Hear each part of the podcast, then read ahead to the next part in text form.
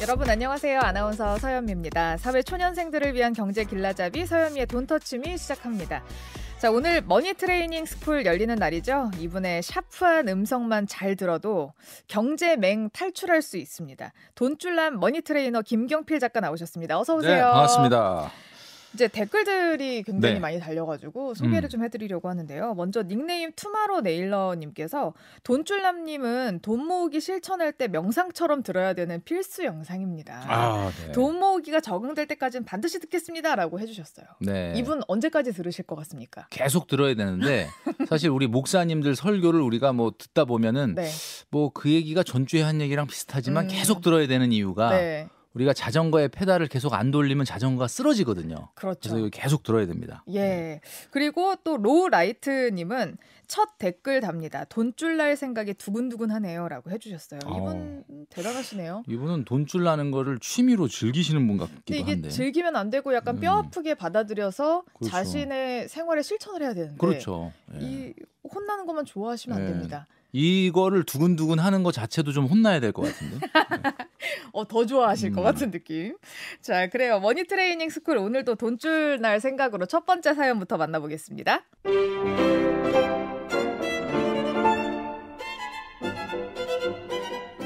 너튜브 프리미엄 월 14,900원, 땡플릭스 월 17,000원, 넬론 월 10,000원, 티빙 월 17,000원. 여기에 때때로 전자책 구매하는데 그거 합치면 월 약 3-4만 원.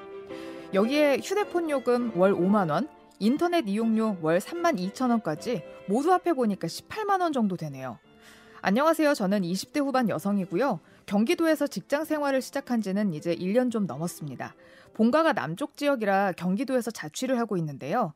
보셔서 아시겠지만 제 고민은 OTT를 비롯한 통신요금입니다. 교통비나 식비는 그렇다 쳐도 통신요금이 지나치게 많이 나오는 것 같긴 합니다. 근데 제 유일한 취미가 재미있는 드라마나 영화 보는 거거든요. 이걸 못하면 너무 힘들 것 같습니다. 근데 지출을 줄이고도 싶어요. 이 상충되는 마음 어떻게 하면 좋죠? 돈쭐남님, 뭐부터 어떻게 줄여야 될까요? 네. 그 많은 우리 청취자분들이 하시는 고민인 것 같습니다. 저도 하고 있어요. 그죠? 네. 18만 원이면은 20대의 적은 연봉을 기준으로 하면 일단 많기는 많은 것 같습니다. 일단은. 그런데 이제 이분이 살짝 이렇게 밑밥을 까신 게 유일한 취미다 이렇게 얘기를 했거든요. 그 유일한 취미까지 하지 말아라 이렇게 얘기하기는 좀 어렵기는 한데 박하죠. 버스나 지하철에서 이제 시간을 보내시는 분들 대부분 영상을 보시거나 이러잖아요. 음악을 듣거나. 근데 저는 개인적으로 이 넬론 요거를 저도 한 몇 년 전에 깔았던 적이 있거든요. 뭐 그렇게 큰 금액도 아니고 하니까. 그런데 너무 그 라디오에서 나오는 정말 좋은 음악을 딱 듣고 야, 옛날에 정말 듣던 젊은 시절에 듣던 그 음악 이걸 매일같이 들으면 얼마나 좋을까. 그리고 이제 넬론을 깔고 그거를 그냥 계속 들었거든요. 근데 한 3번 들으니까 바로 안 좋아지더라고. 질려요? 네, 그래서 이상하다. 그래서 바로 이걸 끊어버렸습니다. 그리고 그냥 CBS 라디오를 하루 종일 듣는데 그거 좋죠. 그거 정말 생각지도 못하고 기억 못했던 음악이 딱 튀어나올 때 소름이 쫙 끼치면서 너무 좋은 거야. 그래서 저는 그거 하려고 CBS 이제 PD들이 엄청나게 고생을 하거든요. 그죠. 그래서 저는 하여튼 뭐 CBS를 매 시간 듣진 못하지만 그 시간에 만약에 차로 이동 중이다 그러면 그 시간에 무조건 CBS를 듣는데 그러니까 뭐 하여튼 저는 개인적으로 그렇거든요. 그리고 이제 저는 통신료가 한 3만 이분은 5만 원이라 그랬는데 저는 한 3만 원 정도 나옵니다. 알뜰폰 아닌데도 뭐 이렇게 결합 해 가지고 가족 결합 이것저것 하면 그 데이터 무제한은 아니지만 뭐 영상 보는데 그렇게 크게 지장은 없거든요. 그러니까 OTT를 보시는 것도 좋고 다 좋은데 이걸 너무 중복적으로 하는 게 문제다라는 생각이 들고요. 저는 이분한테 이 말씀 드리고 싶어요. 만약에 이분이 진짜로 술, 담배, 게임 안 하고 뭐 예를 들면 다른 유흥이나 취미를 특별히 안 하는데 이것만 한다. 그럼 이 정도는 하셨으면 좋겠어요. 18만 원 정도는 투자할 가치가 있다. 왜냐면은 다른 거를 안 하고 제가 항상 말씀드리잖아요. 소비를 무조건 하지 말라는 게 아니라 뭐 예를 들면 이것도 하고 저것도 하고 다 하니까 문제가 되는 거지. 내가 우선순위를 정해가지고 아니 뭐 내가 다른 특별한 취미가 없이 오로지 이것만 한다라고 하면 뭐 18만 원 정도 쓰는 거는 나쁘지 않은데 이제 이분이 살짝 이제 말씀하실 때 뭐라고 그러셨냐면 그럼에도 불구하고 이제 이 지출을 줄이고 싶어요라는 말씀을 하신 거 보면은 네. 이것 말고도 사실 다른데 돈 쓰는 게 좀 있어. 내가 봤을 때. 그러니까 이게 자꾸 거슬리는 거거든요. 그러면 그냥 과감하게 뭐 OTT는 하나. 그다음에 이제 그 아까 땡튜브 프리미엄 하신다 그랬는데 네. 그냥 저 같은 경우는 그거 할까 생각을 했는데 안 하는 이유가 네. 저도 뭐 유튜브를 만드는 사람이지만 그냥 사실은 만든 사람에 대한 예의로 광고 한 30초, 1분 정도는 봐줍니다. 저는 예, 그냥 그런 네. 마음으로 기다리는 마음으로 예, 그래서 그렇게 좀 하시면 좋을 것 같고 또 이 경기도에 사신다고 하니까 경기도가 복지가 잘 돼 있거든요. 특히 이제 지역마다 뭐 사이버 도서관이라든지 또 그다음에 이제 교통비나 통신비 지원하는 것도 있어요. 한번 알아보시면은 경기도 이 홈페이지에 들어가시면 아마 해당이 될 수도 있고 안 될 수도 있는데 경기도에 여러 가지 복지가 있으니까. 제가 봤을 때 좀 알아보시고 본인한테 딱 물어보셔가지고 진짜로 내가 진짜 이거가 유일한 취미가 맞다면 하셔라. 근데 그게 아니라 내가 이거 말고도 솔직히 다른 취미들이 좀 있어요. 그러면 네. 지금 금액에서 한 절반 정도는 좀 줄이셨으면 좋겠다. 근데 이런 경우도 많더라고요. 이 넬론 같은 경우는 유튜브 프리미엄을 결제를 하면 유튜브 뮤직이 공짜거든요. 그렇죠. 예. 네, 그러면 여기서 10,000원 줄일 수 있고, 맞아요. 그리고 이 땡플릭스 그리고 뭐 티빙 이런 거 한 달 안 본다고 사실 죽진 않아요. 그래서 맞아요. 한 달은 땡플릭스 보고, 한 달은 티빙 보고 이렇게. 아, 그러니까 이제 않을까요? 거기서 하는 프로그램들이 조금 다르니까. 그렇죠. 한 달 이렇게 계속 근데 연속적으로 더하면 뭐 할인되는 거 없습니까? 연속적으로 하면 할인되는 거보다 그냥 끊었다 다시 끊었다 가는 다시 게 저는 이걸 전혀 안 하다 보니까 이런 정보가 없거든요. 지금 저는 땡플릭스도 안 하는 이유가 저희 딸이 이거를 뭐 같이 살고 있지는 않은데 해놔가지고 이렇게 TV에 연결해놔서 그냥 이렇게 들어가서 보는 편인데 뭐 같은 시간에는 안 되나 뭐 그렇긴 한데 그렇게 자주를 안 보다 보니까 아예 저는 OTT를 아예 아무것도 안 하거든요. 네. 그러니까 사실 제가 술, 담배 게임 안 하고 친구도 안 만난다 그랬는데 거기다 하나 더 추가해야 되겠네. 술, 담배, 게임 안 하고 OTT도 안 본다. 근데 그리고 한 번씩 끊으려고 시도를 해보시는 게 좋은 게 뭐냐면 끊으려고 가잖아요. 그러면 안 돼요. 저희가 30% 더 해드릴게요. 이런 공지가 나옵니다. 그러니까. 그러면 오케이. 한 달만 더 볼게 하면서 30% 할인된 가격으로 볼 수도 있으니까. 그러니까 너무 충성을 하면은 네. 오히려 홀대를 받네. 그렇습니다. 가끔 저렇게 내쳐줘야지 이렇게 할인도 좀 오고 쿠폰도 오고. 맞아요, 맞아요. 네. 한 번씩 시도해 보셨으면 좋겠어요. 이번 사연은 우리 서연미 아나운서가 다 했네요. 네. 저는 그냥 뭐 솔직히 이거 특별한 얘기를 드리고 싶진 않고 지금 말씀 주신 대로 하시면 될 것 같습니다. 네, 이렇게 조금씩 아껴 보실 수 있을 것 같습니다. 자, 두 번째 Q&A로 넘어가 보죠.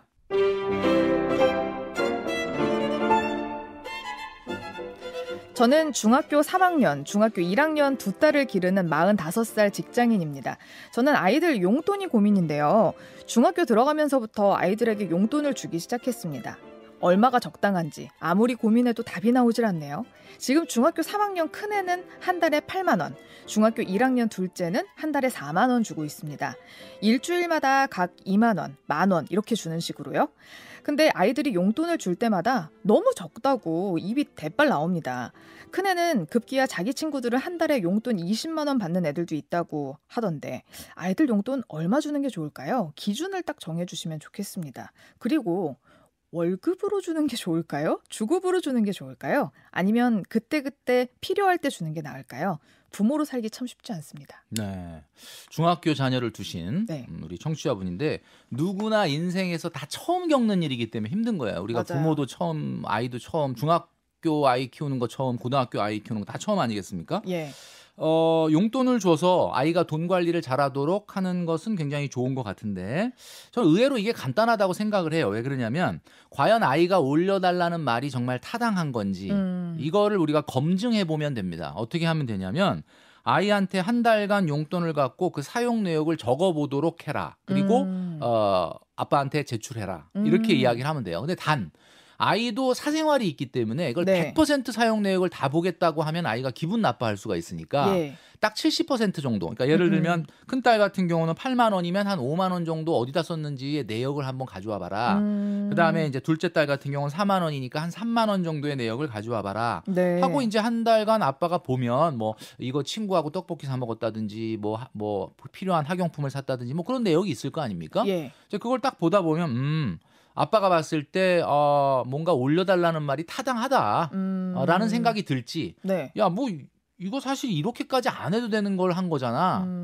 하면서 그냥 동결을 시킬지, 예, 예, 또는 뭐 더 삭감까지는 안 가셨으면 좋겠는데 하여튼 뭐 어쨌든 이걸 딱 결정해 주시면 아이들도 받아들이겠죠. 왜냐하면 한 달간 뭔가 용돈 기입장이라고 그러잖아요. 가계부 같은 거, 네, 그걸 쓰면서 내가 어디다 썼는지를 제출을 70% 하면 아빠가 이걸 올려줄지 안 올려줄지를 판단하면 되지 않을까. 그래도 뭔가 좀 좋은 게 30%는 보장을 해주잖아요. 그렇죠. 비밀기에. 30%는 그건 뭐 알아서 네가 맘대로 쓰고, 그러니까 70%. 뭐 어찌 보면 영수증 대출 불필요한 지출을 인정을 해주는, 그렇죠, 거고, 어찌 보면, 네, 이제 검찰의 특활비 같은 느낌으로. 특활비. 예. 전혀 영수증을 안 내도 되는, 네, 그런 거죠. 예. 그것까지 인정해주면 너무 좋을 것, 그렇죠, 같습니다. 네. 사실 돈이라는 게 절대 가치가 아니라 사실은 상대 가치잖아요. 네. 자꾸 이제 뭐 비교를 하면서 어느 집은 뭐 20만 원 주네, 30만 원 주네 이런 얘기를 하면은 부모로서 아빠가 좀 속상할 수는 있는데, 네, 사실 이런 걸 가리키는 게 경제교육입니다. 사실 많이 쓰는 사람이 행복하고 적게 쓰는 사람이 행복하지 않다면 이 세상에서는 그냥 돈 많은 사람 순으로 행복이 정해지는 거예요. 그죠? 근데 한번 잘 생각해 보면 우리 딸아이한테도 이렇게 얘기를 하시면, 진짜 돈 많이 쓰면 행복하고 돈 그 사람보다 적게 쓰면은 덜 행복할 거냐? 그렇지는 않거든요. 이게 돈이라는 거는 계획을 하고 그 계획대로 쓴 사람한테 주어지는 선물이 있어요. 그러니까 돈이 막 무한정이 있어서 막 쓰는 사람보다 이렇게 빠듯하게 이렇게 예산을 갖고 쓰는 사람한테 주어지는 선물. 그 선물이 뭘까? 그 선물은 바로 돈을 그냥 어떤 제한 없이 쓰는 사람에 비해서 더 특별한 만족과 효용이 선물입니다. 그러니까 우리가 한계 효용 체감의 법칙이라는 게 있잖아요. 그래서 귤을 까먹을 때 5개를 연속으로 먹는다 그러면 그 5개 중에 가장 맛있는 귤은 첫 번째 귤이죠. 근데 이제 5번째 귤도 똑같은 귤인데 왜 맛이 없냐면 앞에 4가지를 소비하고 난 다음에 먹으니까 똑같은 거지만 소비를 늘려도 그 점만큼의 효용이 안 증가하는 거잖아요. 그러니까 예산을 갖고 빠듯한 살림을 쓰는 사람은 항상 첫 번째 귤 같은 맛을 보는 거예요. 그러니까 다 예산이 있다 보니까. 그래서 네. 우리 딸 자녀분한테 정말 돈을 계획적으로 예산을 갖고 쓰는 사람한테 신이 준 선물이 있는데 그게 다른 사람의 귤보다 훨씬 더 달다. 그 소비의 맛이. 네. 요거를 좀 가르칠 수 있으면 더 좋지 않을까라는 생각을 합니다. 돈쭐남님은 이제 자녀 키워보셨잖아요. 네. 용돈 어떻게 주셨어요? 저희 기억이 잘 안 나는데 중학교 때면 벌써 한 10년 돼서 그런가? 네. 그래서 용돈 얼마로 줬던 기억이 없어요. 아마 엄마가 줬나? 근데 그 사실 특별히 막 돈을 이렇게 막 주지 않았던 것 같아. 왜냐면은 아니 먹여주고 재워주고 태워주고 학원 다 날라주고 뭐 간식 사주고 이러는데 굳이 뭐가 이렇게 돈을 줄 필요가 있었나? 앨범도 사야 되고 뭐 다 사주잖아. 그러니까 뭐 예를 들면 세뱃돈 뭐 친척이나 할머니 할아버지한테 받은 정도는 터치를 안 했으니까 그래요. 뭐 그걸로 쓰지 않았을까 싶은데 예, 요즘은 또 세상이 많이 바뀌었으니까 또 그렇습니다. 10년 전하고는 다르니까. 네. 아마 조금 주시긴 해야 되지 않을까라는 생각을 합니다. 오늘 사연자님이 그것도 물어봤어요. 주급이 나을까요? 월급이 나을까요? 사실 뭐 주급이 낫냐, 그때그때 주면 혹시 얘가 돈을 함부로 쓸까봐 그게 주급이 안 되는 거, 막 월급으로 주는 거잖아요. 네. 주급으로 주는 거잖아요. 네. 주급으로 줘야 그때그때 한 달에 한꺼번에 주면 얘가 들고 있다가 네. 다른 데 좀 쓸까봐 생각하는데 그때그때 주더라도 얼마나 앞으로 나올 건지를 미리 알고 있기 때문에 그렇게 함부로 쓰지는 않지 않을까. 저는 개인적으로 그런 생각을 하거든요. 네. 한 달을 미리 줘서 맡겨보는 것도 한번 필요는 하다. 그 대신에 이제 아이들의 성향이 다 다르잖아요. 아빠가 네. 잘 알 테니까 성격상 얘는 딱 돈을 한 달치를 주면은 분명히 이렇게 나눠서 못 사용하고 먼저 확 사용을 해갖고 나중에 돈이 없을 것 같다. 그러면 네. 뭐 주급으로 주시고 네. 그럴 정도는 아니다 우리 아이는. 그렇다면 그냥 한 달로 줘서 관리해보는 능력을 키워보는 것도 좀 좋은 방법이 아닐까라는 생각을 합니다. 책임감을 좀 갖고 관리를 해라. 그럼 이건요? 현금으로 주는 게 나을까요? 아니면 카드로 주는 게 나을까요?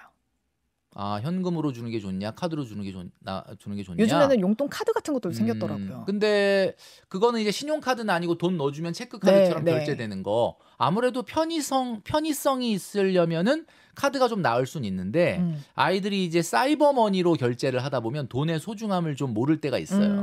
그러니까는 이것도 이제 단계가 있는데. 처음이라고 하면 돈 관리를 이제 이렇게 용돈을 주는 게 좀 초창기라 그러면 조금 불편하지만 현금으로 주고 네가 그걸로 뭐 입금을 해서 쓰든지 어쩌든지 일단 실물을 좀 보여주는 것이 네. 좀 좋지 않을까라는 생각을 합니다. 요즘에 그건 어른들도 많이 하더라고요. 맞아요. 이게 돈을 직접 만져서 이게 나가는 걸 느껴지게끔 맞아요. 하면 좀 덜 쓴다. 그 여러분들 꼭 한번 이거 해보십시오. 청취자 여러분들. 어쩌다 1년에 한 번 정도는 받았던 월급을 몽땅 다 10,000원짜리로 한번 찾아보세요. 그거 요즘에 100만 원 이상인가? 네. 인출하면은 전화 오던데.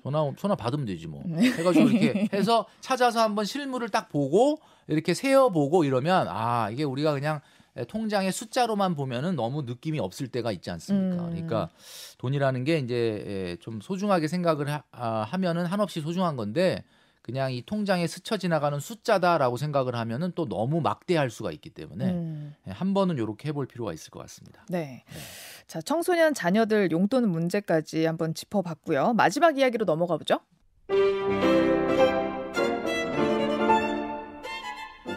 곧 결혼을 합니다. 둘이 같이 살 집을 정하고 있는데요. 남편 회사는 서울 강남이고 제 회사는 합정 쪽이라 거리가 꽤 있습니다. 강남, 합정. 둘 다 집값이 어마어마하게 비싸고요. 어디에 집을 구해야 될지 고민입니다. 중간 지점에 집을 구하는 게 좋을까요? 아니면 한 명이라도 편히 다닐 수 있게 한쪽이 가까운 곳에 집을 구하는 게 나을까요? 아니면 이도저도 말고 그냥 집값이 저렴한 곳을 구하는 게 맞는 걸까요? 사실 저희가 당장 집을 살 형편은 안 돼서 전세나 월세로 시작해야 될 것 같거든요. 이것도 걱정입니다. 신혼부부 혜택을 받고 싶어도 저희 부부는 한 달 수입 합계로는 제한선을 아주 조금 넘어서 받을 수가 없거든요. 월세를 내는 게 나을까요? 아니면 전세 이자를 내는 게 나을까요? 이것도 조언 부탁드립니다. 네, 아주 이것도 우리 청취자분들이 이제 이 봄 이사철을 맞이해가지고 네. 굉장히 많이 하시는 고민인 것 같습니다. 그쵸? 저는 이분이 강남으로 갈까 합정으로 갈까 뭐 이렇게 고민하시는데 여기 어떻습니까? 제가 한 3군데 정도를 찍어주시나요? 찍어드리려고 그러는데 서울 안에서 25개 구가 있지 않습니까? 네. 서울에. 구로구, 관악구, 금천구. 자, 요 지역이 이 강남과 합정의 2호선으로 연결해 어떤 중간 지점쯤 되거든요. 그러니까 예를 들면은 2호선 합정까지 이 지역에서 30분 이내 걷는 것까지 포함해서 네. 그다음에 강남도 30분 이내란 말이에요. 그러니까 서울의 25개 구 중에서 집값 순위로 봤을 때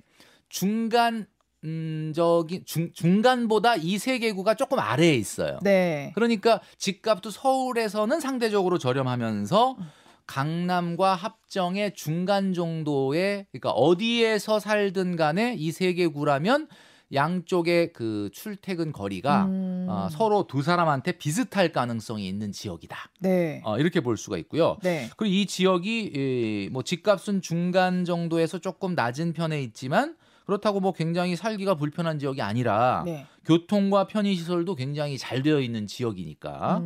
근데 이제 여기서 제가 말씀드리는 게 항상 제가 우리 돈터치미 시간에 말씀드렸지만은 네. 적어도 직장인이라면 2030이라면은 출퇴근 거리는 도어투도어로 50분은 돼야 된다.